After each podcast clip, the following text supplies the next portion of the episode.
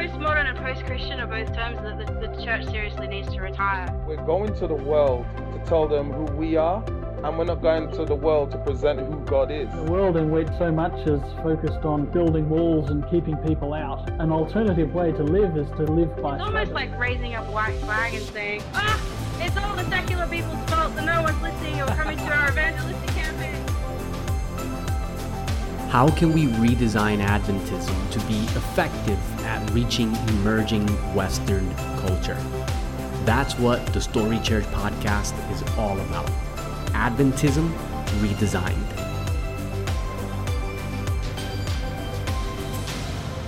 Hey everyone, it's Pastor Marcus here, and I want to welcome you back to Cringeology. We are uh, diving in today, and I'm really excited because the introduction to this series, which was released last week, actually got quite a lot of feedback. Uh, some of it was excitement. I'd say actually most of it was excitement. Most people were pretty stoked.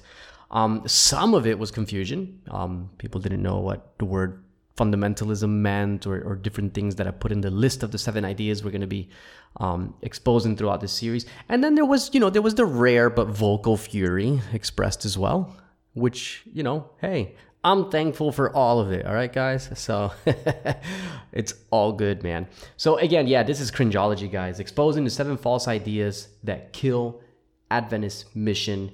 And today we begin this journey of exposing the seven false ideas that float around Adventism and kill our missional capacity. Uh, and so the first idea, if you if you haven't read or, listened to the previous podcast, maybe go back and because that's the introduction. So what we're going to do today is we're going to tackle this the first idea on this glorious list, right, uh, of the seven, um, and that is the belief that God dictated the Bible, right? Fundamentalism. So I'm going to do this in a really simple way because I'm not writing a PhD here, all right, guys, and I'll have some links at the end um, in the show notes and on the blog if you want to like actually dig really deep. So I'm going to keep this simple and I'm just going to ask three simple questions. Number 1, what is fundamentalism? Number 2, why is this idea false?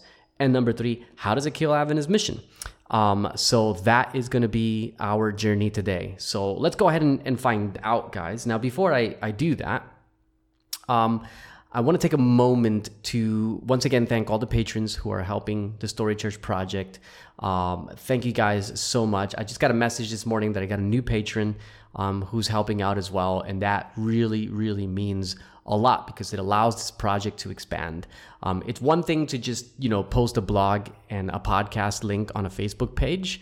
But you got to understand, guys, that the way the algorithm works now is nobody sees that, right? Like Facebook algorithms don't actually show people uh, blog articles and podcasts and things like that unless you are someone who regularly visits my Facebook page and the algorithm knows you like my content. Um, then you might see it on your wall, but most people will never see it. Uh, and so the only real way for people to get their hands on this content is to do paid advertising. Is the only real way to do it. Um, and so through the um, through the Patreon uh, option, what, what that does is it enables me then to actually do that paid advertising and reach Adventists, uh, you know, in the UK, Canada, America, Australia, all across the globe, but really focused on that Western um, perspective or that Western context, which is where I speak mostly from. Um, so thank you, thank you so much to all the patrons, and also big shout out to the Haystack, um, the Haystack guys. You got to check it out. Um, the Haystack is the voice of Adventist millennials, right? Is the voice of millennials in the Adventist church. Um, and it's absolutely amazing. I've been working with them for many years. I mean, I, I don't necessarily, I used to be their blog manager, I'm not anymore. Um, but I still love to be in connection with them because they're doing some really innovative and cool stuff. So that's the Haystack guys. They talk about life, talk about culture, they talk about theology. You got to check them out, man. Go to the Haystack. org and um, and give it a give it a visit. Now let's go ahead and dive in. Uh, I want to talk about this, you know, idea number one, this false idea number one. What is fundamentalism, right? So that's what we're going to talk about today. Um, what is fundamentalism? Why is fundamentalism false? And how does it kill Adventist mission? Um, so first, I need to clarify something, all right? Because like I said, there was a bit of confusion. I need to clarify something. Um, let me let me clarify what I'm not talking about fundamentalism, okay, listen closely. Fundamentalism is not the same thing as the 28 fundamentals, all right? So I want to make that really clear that if you're worried that I'm here to attack the 28 fundamentals, relax, I'm not. Um, in fact, none of the seven ideas that I'm about to expose in this series have anything to do with Adventist doctrine itself. If you've heard anything uh, I've said in the past or read any of my books related to Adventist doctrine, you know that Adventist doctrine is something that I fundamentally, haha, fundamentally um, love. It's it's beautiful, cohesive, and stunning, guys. I'm not talking about that. Fundamentalism, more properly defined, then, is a form of Christianity. I'm quoting here from. Um, uh, I think it's Google Dictionary, which is kind of like from the Oxford Dictionary. Um, fundamentalism is a form of Christianity, and I quote, that upholds belief in the strict literal interpretation of Scripture, end quote. Uh, now, you might be thinking, what's wrong with that? So just follow along. Fundamentalism emerged in the early 1900s as a way of combating the theory of evolution and liberal theology. It, doesn't mean it didn't exist before in different sort of ways, but that's kind of when it became a big thing. And so what's happened is that over time, fundamentalism has evolved, right? It's it's it's morphed in like a gazillion different directions, which makes it really difficult to narrow down. But as far as Adventists are concerned, there appears to be one central tenet of fundamentalism that has had the most influence on our thought and our culture, and it impacts our local churches everywhere. All right. And here's the belief. Are you guys ready? Here's here's the false belief that we're really gonna hammer down on today. The belief that God verbally dictated the inspiration of Scripture, word for word. So, when I'm talking about fundamentalism, it's this core belief that I'm mostly referring to, right? The verbal dictation. It's basically an approach to scripture that operates off of the idea that every word in the Bible came straight from heaven, and as a result, the words of scripture must be taken at face value, resulting in a really strict approach to both the text and its application. Now, in case you're still confused, here's a good definition from gotquestions.org. The dictation theory says that the Spirit wrote through the agency of human writers who were fully under God's control. With the authors in a state of relative passivity, God dictated every word written with pinpoint accuracy. In this way, human personality and human error could not interfere with God's intended message. The human writers did not personally contribute anything to the content of Scripture since they were passive instruments of God's will. And that is the end of the uh, definition or description from GotQuestions.org. So that's basically what I'm talking about when I talk about fundamentalism. I'm talking more specifically about the verbal dictation, which not all fundamentalists, especially today, are keen on, but that's the main thing that I'm I'm I'm hammering. Now, to make this easier to grasp, here are some common phrases you might have heard from church folk that are rooted in fundamentalism slash verbal dictation as a model of inspiration, right? So you might have heard things like this every word in the Bible is there for a reason. Maybe you've heard that. Or when you memorize the Bible or a Bible verse, make sure you memorize every word in the right order. And sometimes we do this, right? Like we test each other. Uh, you know, give me, give me your memory verse. Oh, you messed up the the. The the goes over here, not over there. You know what I mean? Like we do that, right? Um, here's another one. God inspired the words of Scripture. Every word is sacred. Uh, here's a classic. God said it. I believe it. That settles it. There's bumper stickers about that one. Um, modern translations of the Bible are false because they change the words, and you're not supposed to change the words of Scripture. You might have heard that. Um, or we must embrace the plain reading of the Word of God. Now, this is another way of saying just read it as it's written and don't try and explain it away with things like context or culture. Now, with that explanation out of the way, I think we've pretty much answered the question what, what am I talking about when I'm talking about fundamentalism or what is fundamentalism? So let's go to the next question. Why is this idea false? Because some of you listening to this might be thinking, dude, I, I believe that. And are you suggesting that that that's actually not true because if you are i don't think i like you anymore pastor marcus um, so look hang in there with me you can call me a heretic when i'm done um, let me talk about why this idea is false I want you to imagine God revealing his messages to his prophets, right? How does he do it? Does he tell them the message and leave them to choose their own words based on their own culture, education, and personality? Or does he actually tell them what specific words to use? If he gives them the specific words, then this means every single word in the original text is directly from God Himself. If He gives them the message, but lets them choose the words, then this means the overall message is what's most important, not necessarily every individual word. So then, which of these concepts are you most comfortable with as an Adventist? Did God dictate every single word, or did he allow the human authors the freedom to express his message in their own words? Now, in most Adventist churches I've been to, most people would say, hey, I'm more comfortable with the idea that God dictated every word. And so I'm going to read three statements. And, and these are three statements that I reckon in most Adventist churches, people would say a hearty amen to. All right. And all three statements are false. But people, you know, you say this in a church, you're going to get lots of amens. And I'm going to prove to you how they're false later on. But here's the first statement The Bible is written by inspired men, which makes it God's mode of thought and expression while humans wrote it, God, as a writer, is represented. In a sense, the Bible authors were like God's pen, which he used to communicate his will to us. Now, you you you share that quote in in lots of Adventist churches, particularly the more traditional ones, and like I said, you you probably get quite a few amens. Here's another one.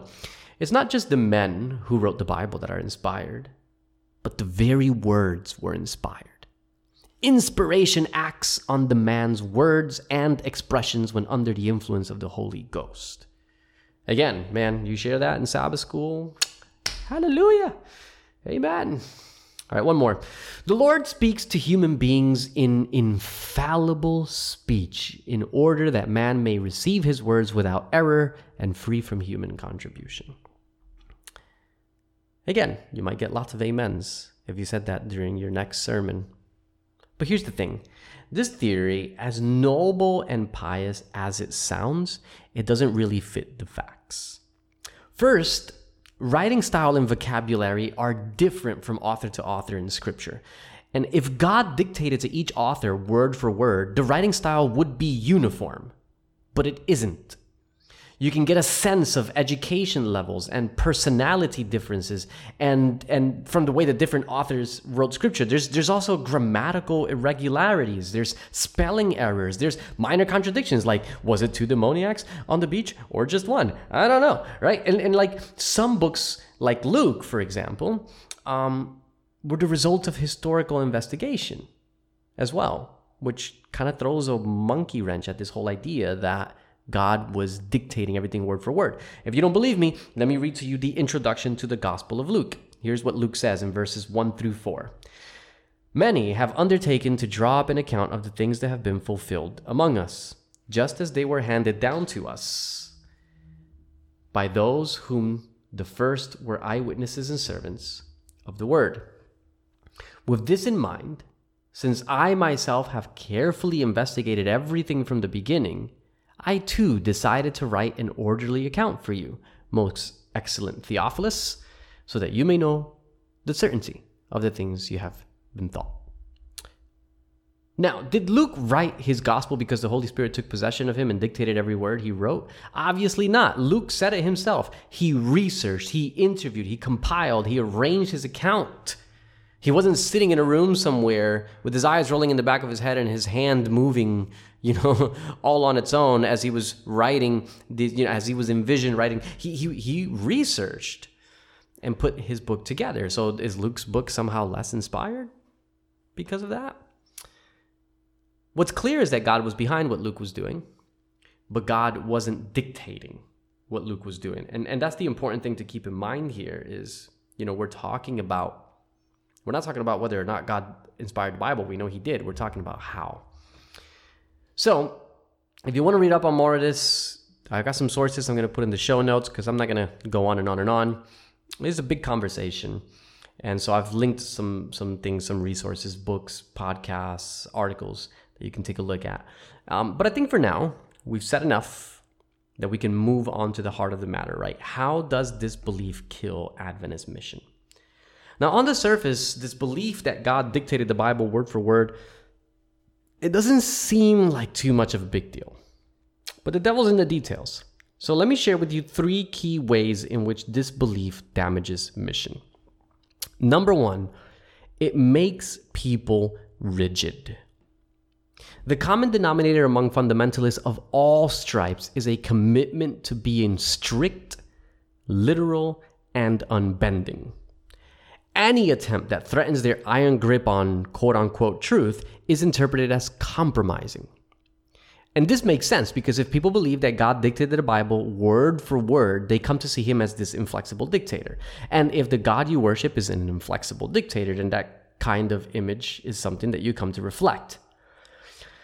Now, the strictness culture among the fundamentalists appears to do two things. First, it attracts people that are already rigid and authoritarian to its camp. So, in the end, you end up with a church full of unsavory kinds of people with fanatical personalities.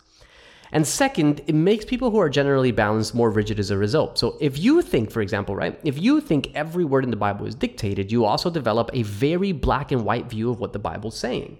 And anyone who disagrees with you, even on the most minor point, is interpreted as a deceiver, as disobedient, as a false teacher. Education and theological training are something that people come to hold with suspicion, and questions that challenge long held beliefs and traditions are discouraged because, as far as fundamentalism is concerned, God said it and that settles it. End of discussion. And that's a that's a that's a classic sort of fundamentalist thing. It's very difficult to have discussion. And as a result, what happens is the church community becomes less capable of interacting meaningfully with diverse ideas, worldviews, and perspectives. Everything becomes about being right and wrong as narrowly defined by the fundamentalists. And over time, young people abandon ship, the church ages, and any newcomers are quickly scared away by this Manichaean absolutist culture. So, how does this belief kill Adventist mission? Well, there's one way it does it. Number two, it results in anxious religion. Now, when I say this, I don't mean that all fundamentalists are running around needing Prozac right? Most of them don't feel the anxiety, uh, at least from what I've been able to to see from fundamentalists that I've interacted with. They they don't necessarily feel anxious themselves. Um, so when I say it results in anxious religion, I'm I'm talking more about the the, the, the way the beliefs are expressed and structured and not necessarily the person's emotional state. Um, so let me give you an example. Have you ever heard a group of Adventists talk about deception? Now, if you're not careful, you can leave that conversation feeling like there's no hope for anyone. So, I'll give you an example. I, recently attended a meeting where a lady said that Satan deceives us by giving us 99% truth and 1% error. And another person in the meeting added how Satan can quote the whole Bible and just change one word. There you have it, right? That word for word. Just change one word and boom, you're lost. Now, how can anyone hope to be saved in this scenario, right? Um, well, it appears that the only safety is to tighten your rigidity, narrow your views even more, and hold anything that is even slightly different in extreme suspicion. So consequently, fundamentalists tend to exaggerate things by taking them to extremes because they're, you know, this is this is this is where the anxiety comes in. Is you start to see a lot of exaggerations. So in Adventism, these extremes often revolve around things like diet, dress, Sabbath observance, media, and worship, but they also spread into areas like traditional standards and theology. And essentially, the fundamentalists, what, what we see in, when we talk about exaggerations, is they take what might be a useful idea. For example, here's a very useful idea avoid caffeine. That's a that's a useful idea. Now I know some of you out there you love your lattes and stuff, and um, um uh, when I when I say avoid caffeine, I guess what I'm pointing at more is you know they don't be addicted to this stuff. You shouldn't be addicted to anything, um, so avoid it. Right? It's a useful idea. Um, but in the fundamentalist mind, what they do is they take a useful idea and they morph it into a test of salvation. So now all of a sudden, it's not simply, hey, avoid caffeine, it's not the best for you. It's you drink coffee, you won't go to heaven. So you can see the sort of exaggeration there. This is also the kind of mentality that fuels the King James Version only movement, right? So, never mind that people don't understand that Shakespearean language from a thousand million years ago. Um, we're going to use it anyways because it's the pure, unadulterated Word of God. Well, in the mind of the KJV only people, it's the only translation that translates the Bible word for word with strict and literal precision. Which, by the way, it doesn't. Moving on though, because that's not my topic for today. The end result of this kind of culture is that it tends to attract only the kind of people who already agree with them. It's tone deaf. It's a tone deaf community that tends to obsess over minor issues like drums and cheese, um, but ironically ignores larger issues like racism, sexism, and abuse within the church. You won't hear fundamentalists harping on about that too much, but they will make a 20 part DVD series on how those drums in your church are going to send you and your children to hell.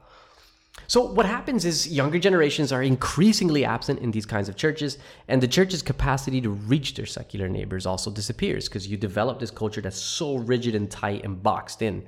Nobody fits in. Number three, it ruins our theology. So the first one was it makes us people rigid. The second one was it results in anxious religion. The third one is it ruins our theology.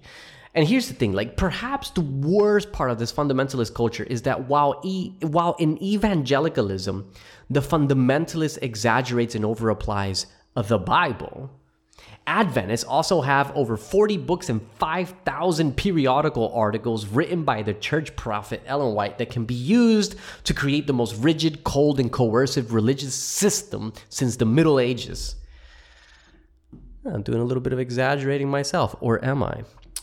Um, so, what happens is not only do we become hyper strict when it comes to scripture, but whatever we can't find there, we can find in her writings and use it to hammer people over the head. It's the perfect system for the fundamentalists, right? Now, because of the fundamentalist influence, here's what happens. We come to see Ellen White's inspiration as also being verbally dictated, meaning every word she ever spoke or wrote is 100% the word of God. And what happens is context is thrown out the window in the name of faithfulness to the written word, you know, in between quotes. And over time, myths, exaggerations, and hyperbole give birth to a theological approach to faith that strangles our young people and excludes anyone who isn't capable of coming into line with the endless list of rules we impose on them. And in the end, what we end up doing is ruining the beauty of our theological message by applying it in a way that can only be described as overkill. Right? It can be too much of a good thing, and that's basically what fundamentalism does. Now, since we're talking about Ellen White, I think it's important to note two things. First, if the fundamentalist view of verbal dictation is true, then we run into some massive problems because Ellen White employed editors to comb through her writings and make them better, and she also updated her writings over the years. So, if God had inspired her writings word for word, why edit and update them? Wouldn't that be the same as changing the word of God? But if God had inspired her thoughts, then clearly the words she used were her own and she was free to update them if better language or more insight became available to her over time. So, with that said, I suppose it's only fair to note the second thing, and that is what did Ellen White think about this topic? So, I want to share with you five key quotes that are super helpful to understanding how Ellen White perceived this whole issue. And you're going to notice that some of these are in direct contradiction to the statements that I mentioned earlier. And yes, I did that on purpose. So, here's the first statement from First Selected Messages, page 21. The Bible is written by inspired men. This is Ellen White. The Bible is written by inspired men, but it is not God's mode of thought and expression. It is that of humanity. God, as a writer, is not represented. Men will often say that such an expression is not like God, but God has not put himself in words, in logic, in rhetoric on trial in the Bible. The writers of the Bible were God's pen men, not his pen. End quote. Now, that's in direct contradiction to a statement that I read earlier that I said lots of people in the church would say amen. If you said, you know, the writers of scripture are basically like God's pen, you know, a lot of people say amen. Yeah, you know, the word of God. Um, yeah. No, she totally disagrees with that. Here's another one. Also from selected messages, you can also read it in manuscript 24 from 1886. It is not the words of the Bible that are inspired, but the men that were inspired. Wow. Now, remember, I, I, mentioned a statement earlier where I said, you know, you read this in most Adventist churches, people will say amen. And the statement that I had was, it is not just the men who were inspired, but the very words of the Bible that were inspired, right? That was the statement that I shared. And what I basically did was I took Ellen White's statement and I changed it. and you read that in most churches and people will be like, amen. But here we have her actual statement. It is not the words of the Bible that are inspired, it's the men that are inspired. And then she goes on inspiration acts not on the man's word or his expressions, but on the man himself, who under the influence of the Holy Ghost is imbued with thoughts. Uh, let me read another one.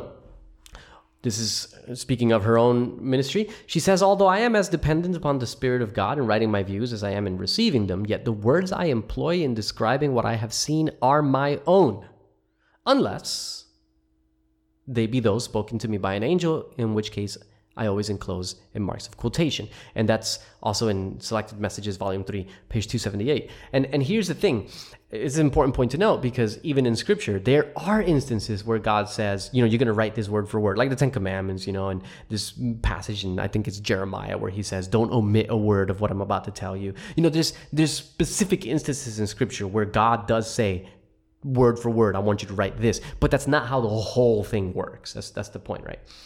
Um, here's another one from also from First Selected Messages, page 20. The Bible is not given to us in grand superhuman language. Jesus, in order to reach man where he is, took humanity. The Bible must be given in the language of men.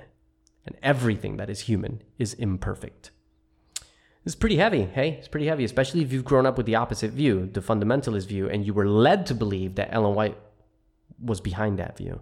She wasn't. Um, and I love this. You know, the Bible must be given in the language of men. And it's like, come on, you know, these KJV only people, it's like you can take all of your arguments that you have and you can save them. I don't care. The only thing I care about is this can people understand it? And the answer is no. And do not quote that ridiculous study that said it's like fourth grade language, all right? Like fourth grade reading level. It's like fourth grade reading level for who? You know, like for Shakespeare? Like, I know people who've got doctorates who can't read the KJV, all right? So it's just, it's ridiculous. People can't understand it. And the only reason why people keep fighting for it is because they have this strict fundamentalist word for word thing going on in their heads.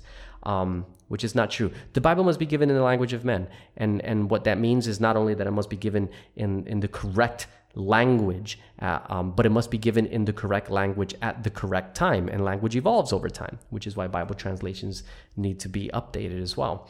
Here's one more. First selected messages, page 22. The Lord speaks to human beings in imperfect speech in order that the degenerate senses, the dull earthly perceptions of earthly beings may comprehend his words.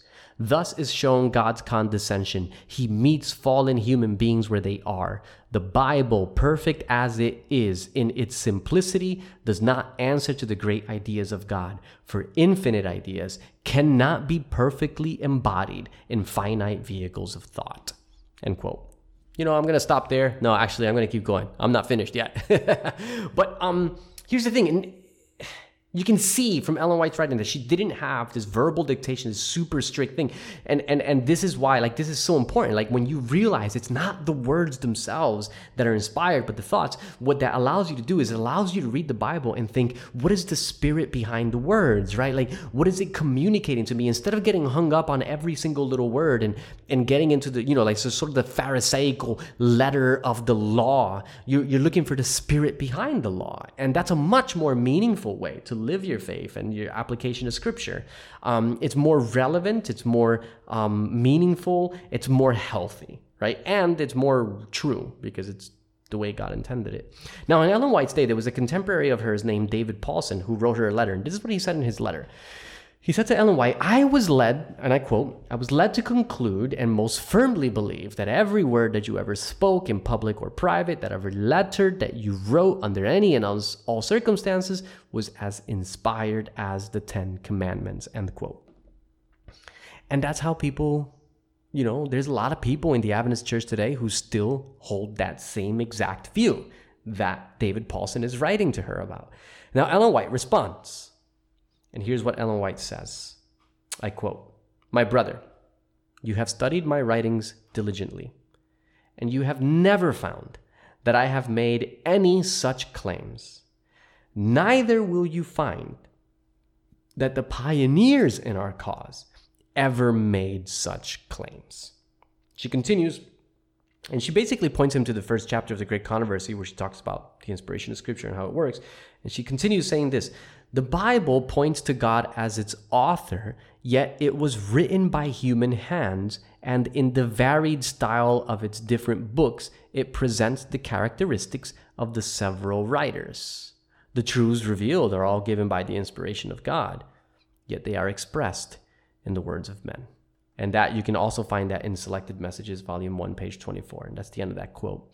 Now, here's the thing Is Ellen White saying that the Bible is merely a product of human will and is therefore not infallible, authoritative, or divine? No, she is not. Ellen White clearly believed that the Bible's message was infallible, even if its language was imperfect, right? She was the infallibility of the message, right? Of the narrative, not, not of each individual word. Um, she held that it was ultimately the Word of God and that our faith should be rooted in it. Um, and she did, but she did not teach that it was merely like this human product, like the neo-orthodox were. You know, uh, I don't know if they were doing it in her day, but they came to do it later on, right? It's just a human product. She did not teach that. She Rather, she thought she she she taught that it was a divine human product. And so, what Ellen White what Ellen White rejected wasn't the reliability of scripture, but the exaggerated theories of inspiration that gave birth to fanaticism and these hyper strict applications that missed the spirit of the words while obsessing over the words themselves. And this is why Ellen White never fell for the KJV only movement, by the way. And she used a variety of translations, and she used editors and updated her own writings. And she never claimed infallibility for herself throughout her entire ministry because she didn't have this verbal dictation model of inspiration. Now, sadly, fundamentalism has made its way into Adventism, and consequently, we've developed a culture that is more concerned with doctrinal purity than with relationships. People end up more susceptible to an us versus them mentality. And here's the thing people under a fundamentalist worldview find it really hard to just lighten up. They tend to be tense, defensive about anything that is remotely different to their perceived ethic, and ultimately they feel like any new converts have to become like them in order to truly belong. So, in these sort of scenarios, emerging generations feel completely out of place. Even if the members are friendly, you still can't fit in. And in some extreme cases, church members prefer not to do evangelism because they're concerned with preserving their sense of purity and do not want the ungodly to come in and corrupt the church. So, how do we get rid of this culture, man? Well, I think we need to call the issue by its name and have a conversation. And by that, I don't mean the general conference, I mean local churches, right? Local churches have to do this. Because if some big wig in an office does it, it's not going to make a difference someone's just gonna you know put up a youtube video and argue with them and eh, like it's just endless ping pong game. We got to get into the local church and have this conversation and pastors need to be equipped and trained to address these issues with their churches in a redemptive way. By the way i'm, I'm currently working on a free powerpoint that you can download and use for training on this particular topic. So just watch this space. Maybe I'll have it later on this week and I'll add the link and promote it on Facebook and you'll you'll see it there. So just watch watch for that to come out.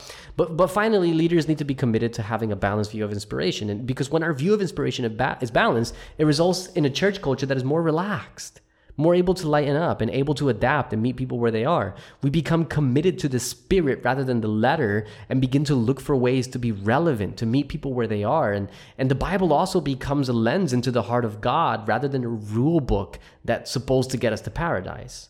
In short, our faith remains just as serious as ever, but we can relax more, enjoy life more, and love more, and, and we find ourselves liberated from these restraints that the fundamentalist regime imposes on us. So, for those of you who are pastors and leaders, like I said, I'm going to have that PowerPoint ready for you later on this week, hopefully. Um, that can help you train and equip your leaders to see scripture and inspiration in a more healthy balance. But of course, this is only the starting point, all right? Make sure you supplement this with more resources for people to follow up with. So I'm gonna um, link some in the bottom of the blog and also the show notes. Um, but I'll go ahead and mention some. So reading Ellen White by George R. Knight, absolutely fantastic book, really helpful. There's also Ellen White's Afterlife, um, which touches on the fundamentalism more. Reading Ellen White's more practical. Ellen White's Afterlife is more, it gives you the more academic background. Um, 1919, The Untold Story of Adventism's Struggle with Fundamentalism by Michael W. Campbell's a new book. Wow, so good. Check it out. Um, also, check out the Adventist History podcast with Matthew J. Lucio. Um, I don't know if I pronounced that right. Sorry, Matt. Uh, Lucio. Um, I don't know. But he's got some episodes, especially his latest ones on the 1919 Bible Conference. Check all those out. Um, I think you can even go back to the Protestant Civil War, which is just before those, and he starts touching on it there. Um, and then I've got a link to an article by Denis Fortin Ellen White as a Prophet, Part 1, Concepts of Revelation and Inspiration, also linked in the show notes and the blog. So here's the thing, guys. Next week, we're going to talk about frugalism and the false belief that grace is not enough. What in the world is frugalism? Why did, it, why did I say frugalism and not legalism? Isn't that the real thing? Um, but I'm going to talk about it next week, and you'll see why I use that word instead of legalism. But thank you guys for hanging out today. I hope that this was helpful. I hope that some of you found a sense of relief and liberation, even for your own spiritual walk and that you can take this and now grow and learn from it and build a much more meaningful, healthy, balanced, beautiful faith as a result. So I'll catch you guys next week. Take care and God bless.